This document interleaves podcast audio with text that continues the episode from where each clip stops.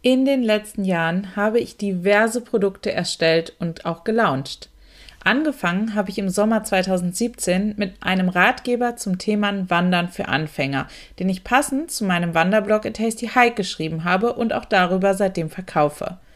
Im Sommer 2020 kam dann mein zweites Buch dazu. Diesmal für angehende selbstständige Mütter das Business Baby, was als Schwangere Selbstständige auf dich zukommt und wie du das Kind dann schaukelst. Sozusagen der Geburtsvorbereitungskurs für selbstständige Schwangere. Und dieses Jahr im Februar habe ich meinen ersten Audiokurs für selbstständige Mütter veröffentlicht. Back to Business Baby, meinem Zeitmanagement-Audiokurs, mit dem du deinen Business-Alltag so schaukelst, eben auch zwischen Windelwechseln und Kita.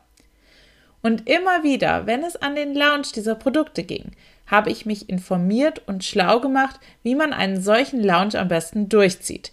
Ich habe unendlich viele Bücher gelesen, Blogs durchforstet und Kurse absolviert. Es gibt so viele unterschiedliche Strategien, dass es wirklich schwierig ist, den Überblick zu behalten.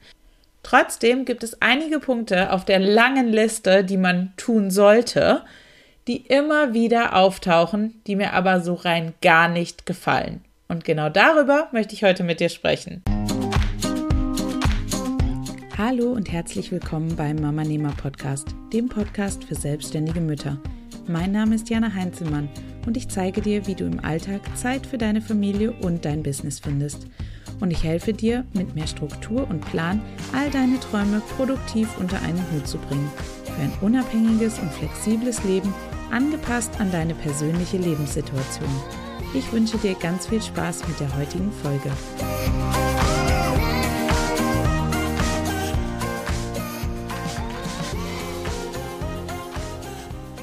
Was von dir bei einem Launch erwartet wird. Du sollst ein Verkaufswebinar veranstalten. Du sollst dein Produkt künstlich verknappen. Du sollst Unmengen an Verkaufs-E-Mails schreiben. Du sollst FOMO, also Fear of Missing Out, erzeugen und vieles mehr. Schon beim Lesen merkte ich immer wieder, dass all diese Launchmaßnahmen einfach nicht zu mir passen. Denn ich hasse es, wenn andere diese Strategien anwenden, um mir etwas verkaufen zu wollen. Ganz ehrlich, sie schrecken mich sogar damit ab und ich melde mich dann eher wieder von den E-Mails ab, als dass ich das Produkt am Ende kaufe. Mich erinnern all diese Strategien nämlich immer wieder an den schmierigen Verkaufsfritzen im Autohaus oder den Vorwerkvertreter, der an meiner Haustür klingelt. Mit gegelten Haaren und schlecht sitzendem Anzug. Eine Person, die sich für unwiderstehlich hält, mich aber eher dazu veranlasst, möglichst schnell das Weite zu suchen.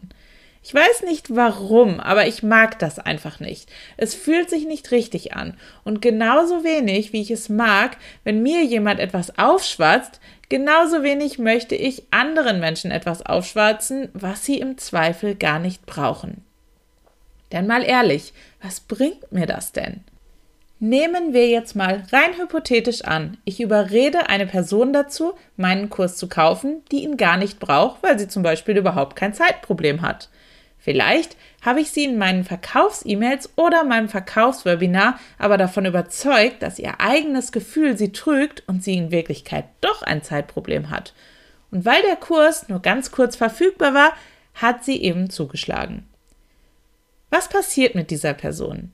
Sie macht also meinen Kurs und merkt am Ende, dass sie eigentlich gar kein Problem hatte. Also kann mein Kurs ihr auch nicht helfen.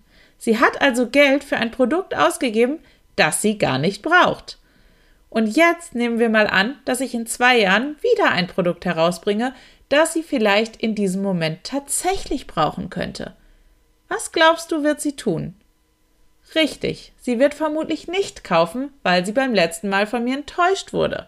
Und ist es das, was ich möchte? Nein. Was ich also stattdessen mache, Anstatt meine Produkte also künstlich zu verknappen und zu sagen, dass es nur begrenzte Plätze gibt, die ich nur über einen gewissen Zeitraum füllen kann, sind meine Produkte dauerhaft verfügbar.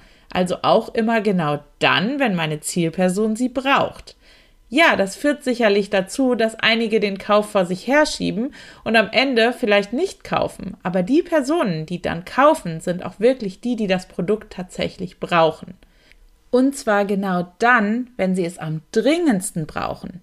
Denn was bringt ein Buch für schwangere Selbstständige einer Selbstständigen, die noch nicht weiß, wann und ob sie überhaupt schwanger wird? Oder wenn sie erst bis zum Ende ihrer Schwangerschaft warten muss, bis mein Buch wieder verfügbar ist? Wenn ich ein Zeitproblem habe, dann möchte ich das möglichst schnell lösen und nicht erst in drei Monaten, wenn ich vielleicht schon in einem Burnout stecke und ganz andere Hilfe benötige. Natürlich weise auch ich regelmäßig auf meine Produkte hin, denn wenn niemand von meinem Produkt weiß, kann ich damit auch niemandem helfen und das wäre ja wirklich für niemanden gut. Ich baue dabei aber nicht durch künstliche Verknappung Druck auf, der Menschen zum Kaufen bewegt. Nicht alle Verkaufsstrategien sind grundlegend schlecht, aber ich mag einfach die Strategien nicht, die sich für mich manipulativ anfühlen. Auch ich habe Verkaufs-E-Mails geschrieben, aber hauptsächlich informative Mails, die auf die Vorteile meine, meiner Produkte hinweisen und eben auch keine Unmengen, die die Postfächer meiner Abonnentinnen sprengen. Natürlich ist es eine Gratwanderung, denn was am Ende lästig ist, entscheidet am Ende auch jeder für sich selbst.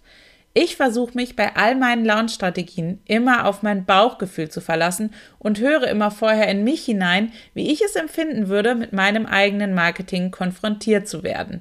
Klar, auch damit werde ich nicht allen gerecht, aber ich kann mit mir selbst eben im Reinen sein. Ich möchte, dass Menschen meine Produkte kaufen, weil sie von ihnen überzeugt sind, weil sie sie brauchen und weil sie ihnen weiterhelfen. Klar möchte ich auch angemessen für meine erbrachte Arbeit entlohnt werden, aber eben nicht um jeden Preis. Es soll sich richtig anfühlen. Für mich und für meine Kundinnen.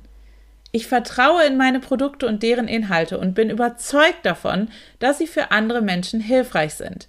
Wenn ich nicht daran glauben würde, hätte ich mir die Mühe sparen können und hätte diese Produkte gar nicht erst erschaffen. Was ich mir daraus erhoffe. Am Ende hoffe ich darauf, dass ich durch mein nicht manipulatives Verhalten Kundinnen gewinne, die wirklich von meiner Arbeit überzeugt sind und die auch dauerhaft Vertrauen in mich und meine Arbeit setzen, die nicht enttäuscht sind von dem, was ich verkaufe, weil ich es auf ehrliche Weise verkaufe. Was ich dir für deine Produktlaunches rate. Solltest du selber in der Zukunft ein Produkt launchen wollen, empfehle ich dir immer genau auf dein Bauchgefühl zu hören.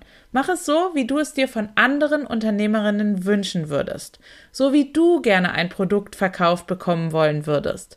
Natürlich kannst du es nicht allen Menschen recht machen. Das wäre absolut realitätsfremd, so etwas zu denken.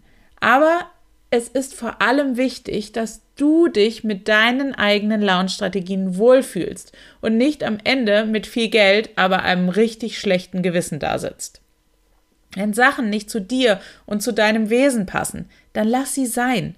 Konzentriere deine wertvolle Zeit und mal ehrlich, als selbstständige Mutter ist doch wirklich jede Minute Gold wert, lieber auf die Sachen, von denen du absolut überzeugt bist und versuche nicht irgendwelchen Strategien von irgendwelchen Marketinggurus hinterherzulaufen, die weder zu dir noch zu deinem Produkt und schon gar nicht zu deinen potenziellen Kundinnen passen.